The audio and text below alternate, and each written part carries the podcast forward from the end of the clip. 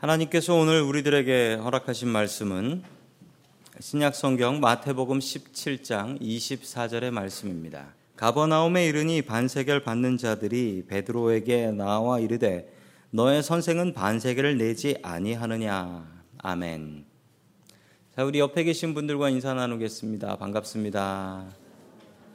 예, 반갑습니다. 인사 나누겠습니다.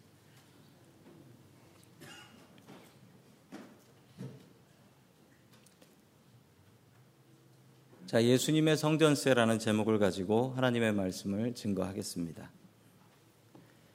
그 올해 6월 19일 날 산타로자에서 있었던 일입니다. 동네 신부님이 운전을 하시다가 교통사고를 당하셨어요. 심한 교통사고여가지고 이 신부님은 병원으로 호송되셨습니다. 병원으로 호송되는 중에도 이 신부님은 자기 가방 하나를 꼭 가슴에 쥐고 계셨습니다. 아주 중요한 가방인 것 같았습니다. 사람들은 그 가방에 뭐가 들어있는지 참 궁금해했지만 신부님께서 소중하게 안고 계시는 가방이라 아, 귀한 가방이겠거니 생각을 했는데 병원에 가셔서 신부님이 그 가방을 열고 안에 있는 것을 다시 확인하는데 그걸 병원 직원이 보고서 경찰에 신고해 버렸습니다. 뭐였냐면 그 안에는 돈다발이 들어 있었습니다. 알고 보니 이 신부님은 그 산타로사에 있는 성당에서 교인들의 헌금을 야금야금 훔쳐서 10만 불이나 훔쳐가지고 자기 차 안에다가 보관을 해 놓고 있었던 것이었습니다. 사고가 나도 목숨처럼 안고 있었던 것은 에어백이 아니었고 돈가방이었습니다. 이런 이야기를 들을 때마다 내가 왜 헌금을 하나 그런 생각도 들고 또 이런 얘기를 들을 때마다 내가 하나 헌금도 저렇게 되는 것은 아닐까 이런 의문은 들지 않으시나요? 자, 오늘 하나님의 말씀에 보면 예수님께 성전세를 받으러 온 사람들의 이야기가 나옵니다. 예수님께서는 이 문제를 어떻게 잘 해결하실까요? 우리는 예수님의 방법을 배우러 온 사람들입니다. 예수님의 방법을 나의 방법으로 배울 수 있길 축원합니다. 아멘. 첫 번째 하나님께서 우리들에게 주시는 말씀은 감사함으로 하나님께 드리라 라는 말씀입니다. 감사함으로 하나님께 드리라. 계속해서 이어지는 이야기입니다. 예수님께서는 17장 처음에 변화산에 가셨습니다. 그리고 그 변화산에서 내려오셔서 갈릴리로 돌아오셨는데 그때 있었던 일입니다. 우리 마태복음 17장 24절의 말씀을 같이 봅니다. 시작. 그들이 가버나움에 이르렀을 때 성전세를 거두어 드리는 사람들이 베드로에게 다가와서 물었다. 여러분의 선생은 성전세를 바치지 않습니까? 아멘. 가버나움으로 돌아오셨는데 이 가버나움은 늘 말씀드렸던 것처럼 예수님의 미션 베이스 캠프였습니다. 이 갈릴리 호숫가 가장 북쪽에 있었던 도시였는데 예수님께서는 이곳에서 전도하셨고 이곳에서 가르치셨고 또 이곳을 떠나서 다른 곳으로 가셨고 다시 또 가버나움으로 돌아오셨던 그 가버나움이었습니다. 가버나움에 돌아오자 예수님을 기다리던 사람들이 있었는데 그 사람들이 어떤 사람들이었다고 아까 성경에 나옵니까? 반세겔 받는 자. 새로 나온 세번역 성경에는 성전세 걷어들이는 사람들이라고 하지만 예전 성경에는 반세겔 걷는 자라고 나왔었습니다. 자, 성전세는 무엇일까요? 누가 언제 왜 내야 하고 무엇에 쓰는 돈일까요? 오늘 성전세가 무엇인지 좀 알아봐야 할 것 같습니다. 성전세를 제일 처음 말씀하신 분은 하나님이셨습니다. 자, 출애굽기 30장 13절과 14절 말씀 같이 봅니다. 시작. 인구조사를 받는 사람은 누구나 성소의 세겔로 만세겔을 내야 한다. 한 세겔은 20개라이다. 이 만세겔은 주에게 올리는 예물이다. 스무 살 넘은 남자 곧 인구조사를 받는 사람은 누구나 바쳐야 한다. 아멘. 하나님께서 주신 명령인데 스무 살 넘은 남자는 무조건 하나님 앞에 성전세를 내야 했는데 그 성전세의 액수가 반세겔이었다. 하프 세겔이었다는 것입니다. 자, 반세겔은 성경에 나옵니다. 두 드라크마다라고 해요. 반 세겔이 두 드라크마. 그러면 어려운 문제랍니다. 한 세겔은 몇 드라크마일까요? 네, 네 드라크마죠. 4 드라크마입니다. 자, 드라크마라는 단위가 잘 익숙하지 않으실 것입니다. 이 드라크마는 여행 많이 해보신 분들은 아시는데 드라크마는 어느 나라 돈이냐면 그리스 돈입니다. 당연히 그리스도 유럽이니까 어, 유로를 사용합니다. 그런데 유로를 사용하기 전 그리스도는 드라크마라는 돈이었습니다. 자, 이 돈은 역사가 깊습니다. 몇 천 년 된 역사를 가지고 있는 돈이 이 드라크마입니다. 자, 그러면 한 드라크마가 얼마일까요? 자, 드라크마는 그리스 돈이고요. 하루 일하면 받는 임금입니다.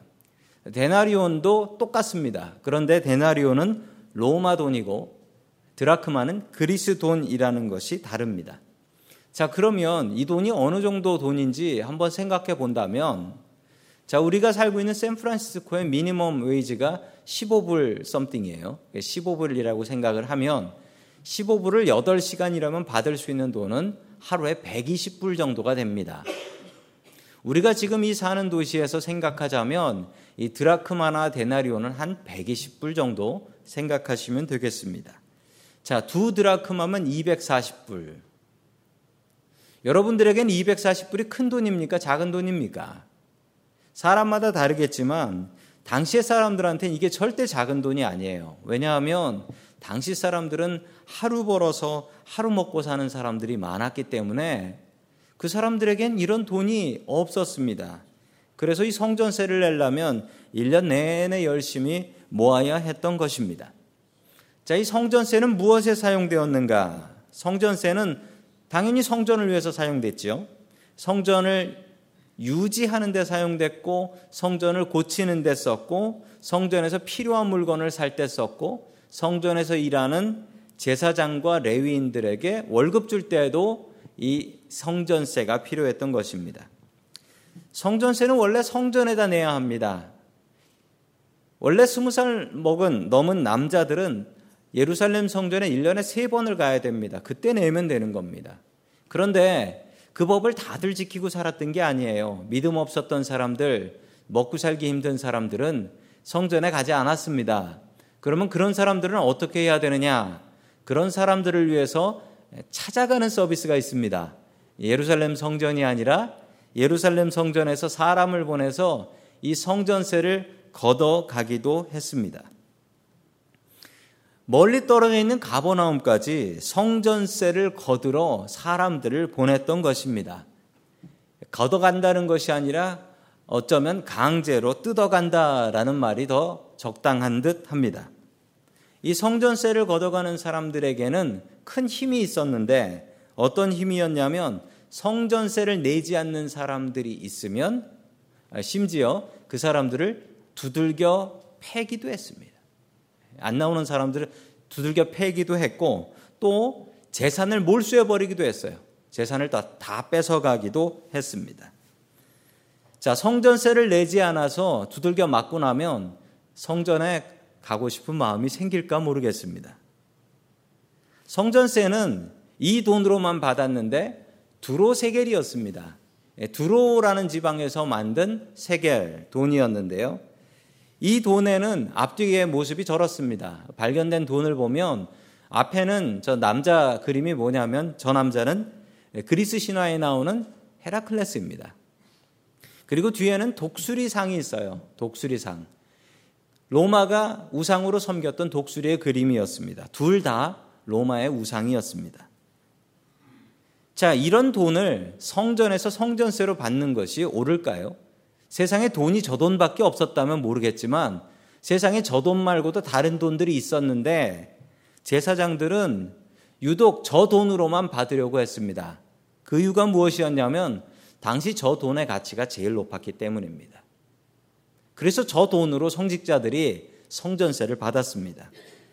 돈만 바치면 되는 거지 뭐 우상숭배니 이런 건 상관없다라는 생각이었습니다. 교회가 돈의 우상을 섬기면 망합니다. 자, 계속해서 마태복음 21장 12절의 말씀을 같이 보겠습니다. 시작. 예수께서 성전에 들어가셔서 성전들에서 팔고 사고 하는 사람들을 다 내쫓으시고 돈을 바꿔주는 사람들의 상과 비둘기를 파는 사람들의 의자를 불러 엎으시고 아멘. 성전 앞에서 장사하는 사람들이 있었습니다.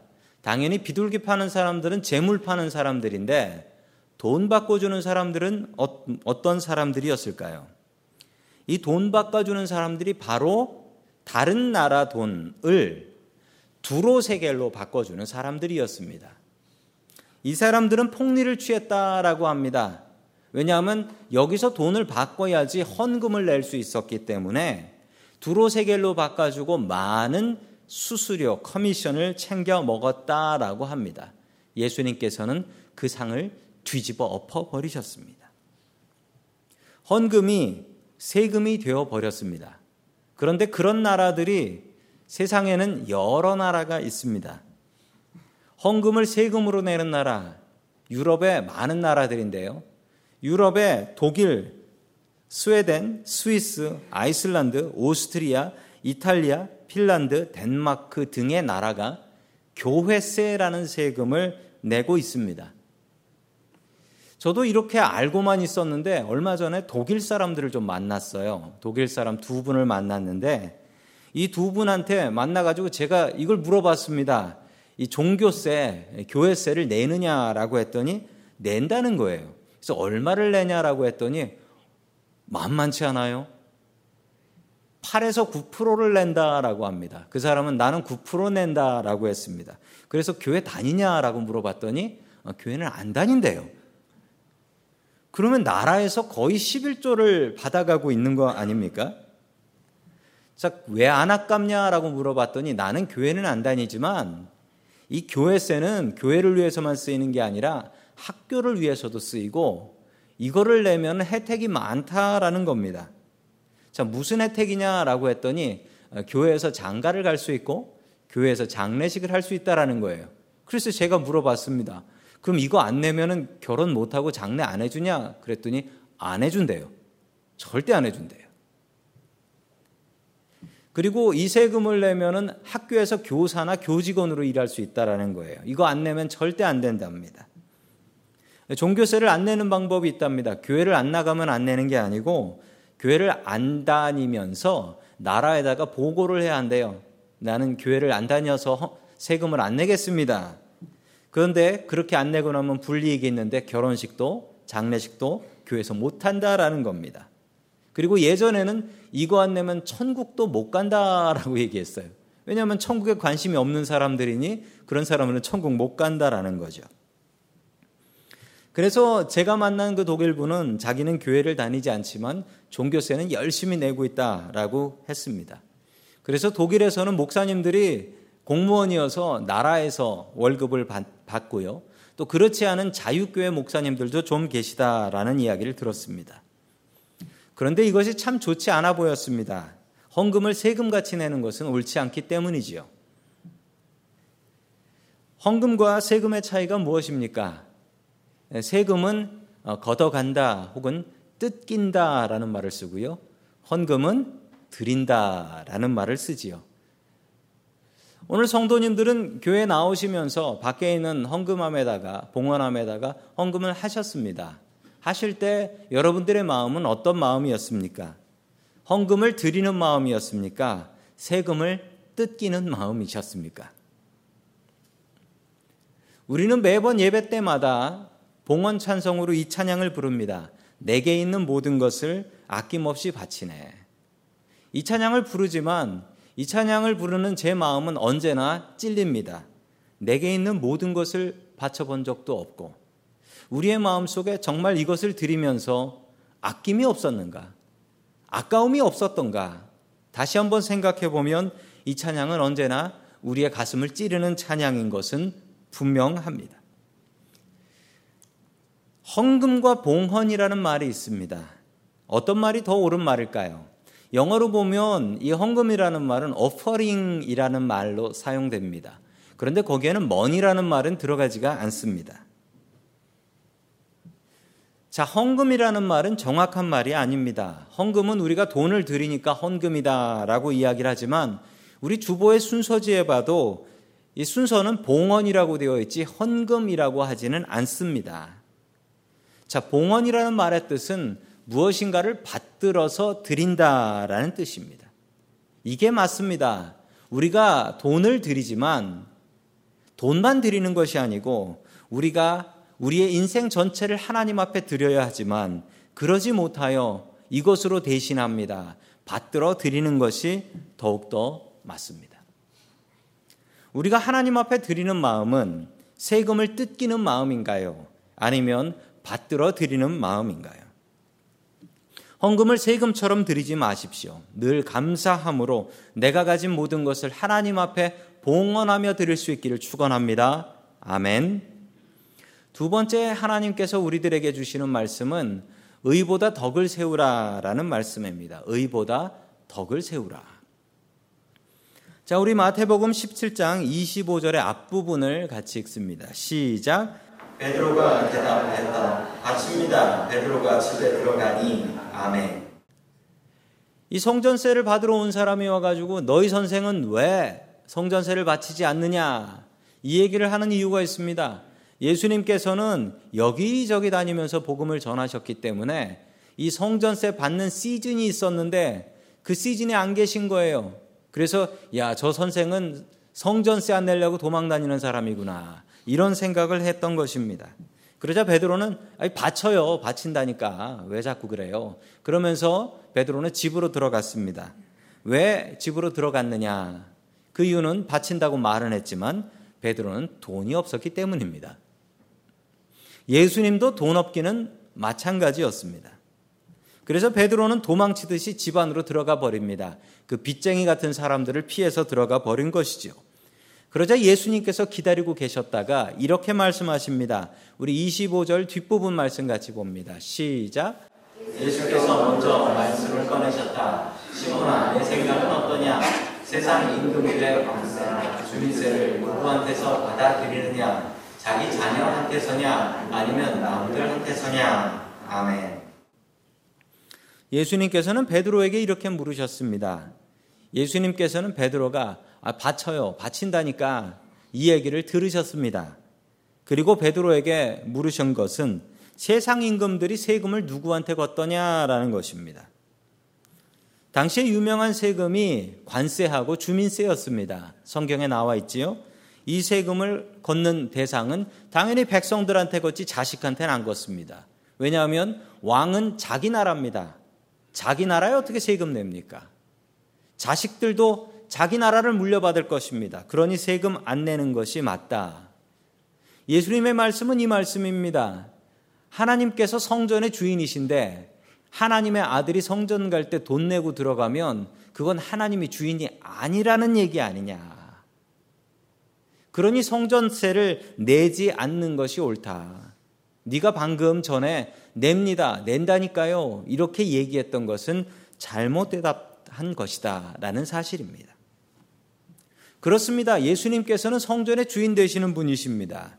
우리 교회의 주인이 누구시냐? 제가 아니고 여러분들도 아니고 우리 교회의 주인은 바로 예수님이셔야 합니다. 우리 교회가 예수님께서 주인 되시는 교회 되기를 축원합니다. 아멘. 그러려면 예수님의 명령대로 사셔야 됩니다. 주인 눈치 보시면서 주인 원하는 대로 살아야 합니다. 우리의 가정도 마찬가지입니다. 우리의 가정이 예수님께서 주인 되시는 가정 되어야 됩니다. 그러면 주님께서 원하시는 대로 살아야 되는데 우리의 가정에 예배하는 소리, 기도하는 소리, 찬송하는 소리가 끊임없이 흘러나와야 그 가정이 예수님께서 주인 되시는 가정입니다. 여러분들의 가정이 예수님께서 주인 되시는 가정 되기를 축원합니다. 아멘. 예수님께서는 잘못된 것을 참지 못하시는 분이셨기 때문에 예수님께서 성전세 냅니다라는 그 말이 잘못됐다라는 것을 분명히 알려 주셨습니다. 그리고 예수님께서는 성전세를 내면 안 됩니다. 예수님께서 성전세를 내시면 하나님의 아들이 아니라는 얘기 아닙니까? 하나님의 아들이 어떻게 성전에 성전세를 내고 들어가십니까? 그런데 예수님께서는 완전히 다른 행동을 하십니다. 우리 27절 말씀 같이 봅니다. 시작. 그러나 우리가 그들이 실족하지 않게 하기 위하여 내가 바다에 가서 낚시를 던져 먼저 부르는 고기를 가져 입을 열면 돈 한 세계를 얻을 것이니 가져다가 나와 너를 위하여 주라 하시니라. 아멘. 예수님께서는 어부였던 베드로에게 명령을 내려 주셨습니다. 바다로 가서 낚시를 던져라. 그리고 첫 번째 잡히는 고기가 있을 텐데 그 입을 벌려보면 은전 한 입이 있을 것이다. 한 세겔입니다. 한 세겔. 두 명의 성전세를 낼 수 있지요. 이것을 가지고 나와 너의 성전세로 내라. 라고 하셨습니다. 베드로의 성격이 있습니다. 이 베드로는 성격이 다혈질입니다. 그래서 베드로는 먼저 말부터 하는 사람입니다. 예수님께서 너희들이 날 부인한다. 나는 죽어도 부인 안 합니다. 말부터 하고 부인했습니다. 베드로는 말이 먼저 앞서는 사람이었습니다. 오늘도 마찬가지입니다. 예수님한테 물어도 안 보고 성전세 냅니다. 우리 선생님도 낸다니까요. 이렇게 말을 먼저 하는 사람이었습니다. 생각하고 말하는 게 아니라 말부터 하고 그 다음에 후회하는 사람 같습니다. 그런데 베드로에게 정말 좋은 성격이 있는데요. 말은 이렇게 마음대로 하지만 베드로는 예수님 말씀이라면 뭐라도 순종하는 사람이었습니다. 예수님의 말씀대로 나가서 낚시를 한다니까요. 이 말도 안 되는 말씀에 순종을 합니다. 베드로는 하나님의 말씀, 예수님의 말씀이라면 덮어놓고 순종하는 사람이었습니다. 우리도 이렇게 되기를 원합니다. 베드로처럼 예수님의 말씀, 예수님의 명령에 늘 순종하며 살 수 있길 축원합니다. 아멘. 베드로는 순종했고 나가서 낚시를 했고 고기 한 마리를 잡고 입을 벌려 보니 그 고기는 은전을 하나 입에 물고 소화 불량에 걸린 물고기였습니다. 아니 왜 이렇게 엉뚱한 방법으로 성전세를 내십니까? 그냥 주머니에서 하나 만들어서 꺼내셔도 되는 예수님인데 예수님께서 가난하셔서 그렇습니다. 예수님은 성전세를 낼 돈이 없으셨습니다. 예수님은 늘 가난하셨습니다. 오병이어의 기적, 참 유명한 기적이지요. 그 기적이 왜 일어났는 줄 아십니까? 예수님께서 가난하셔서 그렇습니다. 너희들이 저 사람들을 먹여라 라고 예수님께서 제자들에게 말씀하시자 제자들이 했던 말은 돈 없어요. 우리한테 그런 돈이 어디에 있습니까? 이렇게 대답했습니다. 예수님을 따라서 제자가 되겠다고 하는 사람에겐 이렇게 말씀하셨죠. 인자는 머리 둘 곳이 없다. 나는 잘 데도 없는데 나는 어디 가서 여관방 빌릴 돈도 없다. 예수님은 가난하셨습니다.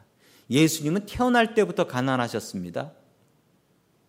예수님께서는 말구유에서 태어나셨고 예수님의 아버지는 가난한 목수였고 늘 가난하셨습니다. 그래서 예수님께서는 우리의 부족함을 아십니다. 우리의 고통을 아십니다. 아니, 우리보다 훨씬 못하게 사셨는데요. 오병이어의 기적이 일어나고 또 오늘 베드로가 물고기를 건져서 거기서 돈을 꺼낸 기적이 일어난 가장 큰 이유가 무엇인 줄 아십니까? 돈이 없어서 그런 겁니다. 돈이 없고 예수님께 의지했기 때문입니다. 우리의 삶도 마찬가지입니다.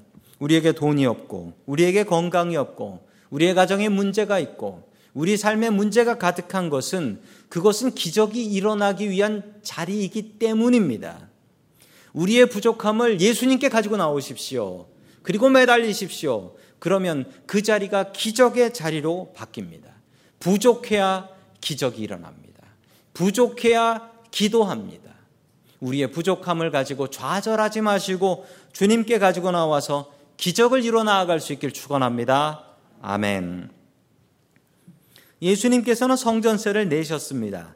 그 내신 이유가 무엇인가? 예전 성경에 보니까 실족하지 않도록이라고 했습니다. 실족하지 않도록.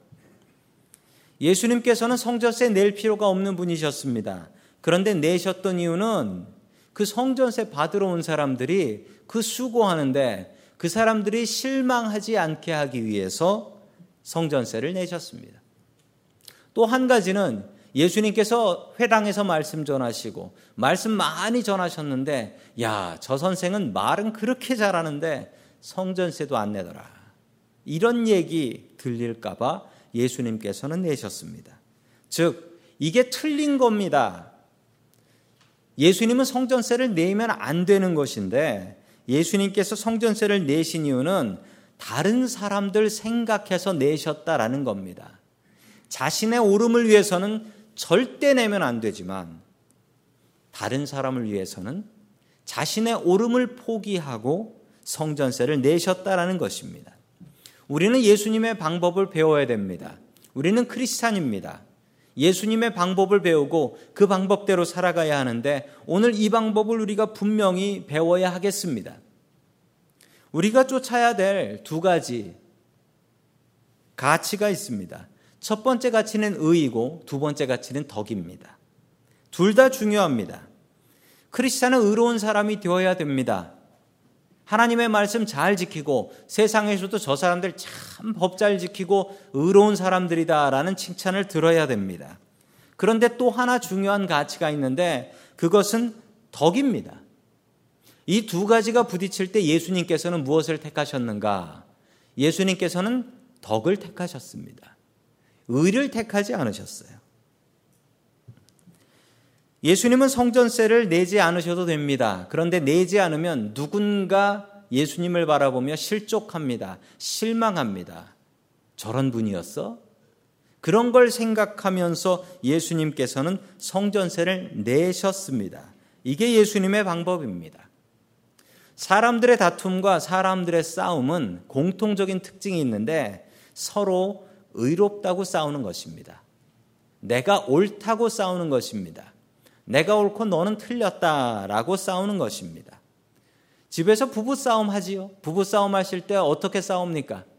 예, 서로 자기가 옳다고 싸우지 않습니까? 서로 의롭다라고 싸우는 거예요. 서로 자기의 말이 옳다고 싸웁니다.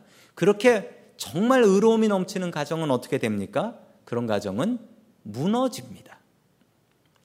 교회도 마찬가지입니다. 교회에서도 서로 내가 옳고 너는 틀렸다라고 싸우는 교회는 분명히 무너집니다. 의로움이 가득하면 좋을 것 같지만 의로움이 가득하면 무너집니다. 나라도 마찬가지입니다. 나라에도 나는 옳고 너는 틀렸다라는 말이 많으면 많을수록 나라는 힘겨워집니다. 무너집니다.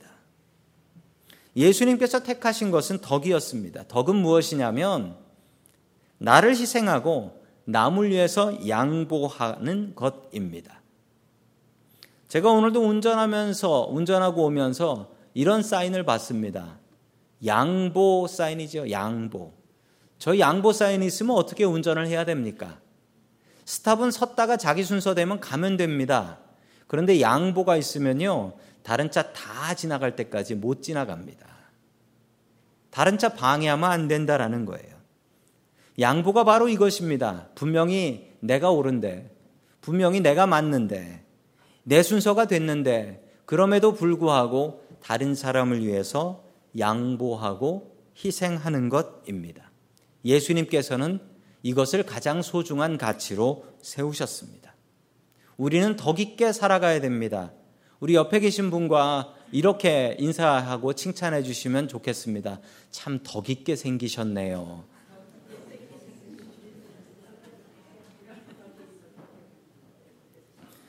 하나님께서는 덕 있는 사람을 사랑하십니다. 그리고 하나님께서는 덕 있는 사람을 칭찬하십니다. 예수님께서 십자가를 왜 지셨습니까? 무슨 죄가 있다고? 의로움을 생각한다면 나는 무죄인이 이 십자가 못 지겠네. 라고 하며 내려오셔야 됩니다. 그러나 예수님께서는 덕 있게 자신을 희생하셨습니다. 억울하게 세상제 다 뒤집어 쓰고 십자가에서 못 박히셨습니다. 우리도 예수님을 배워야 됩니다. 교회는 크리스찬은 의로운 사람이어야 합니다. 그러나 그 의로움을 넘어서는 덕이 넘치는 사람들 될 수 있길 축원합니다. 아멘.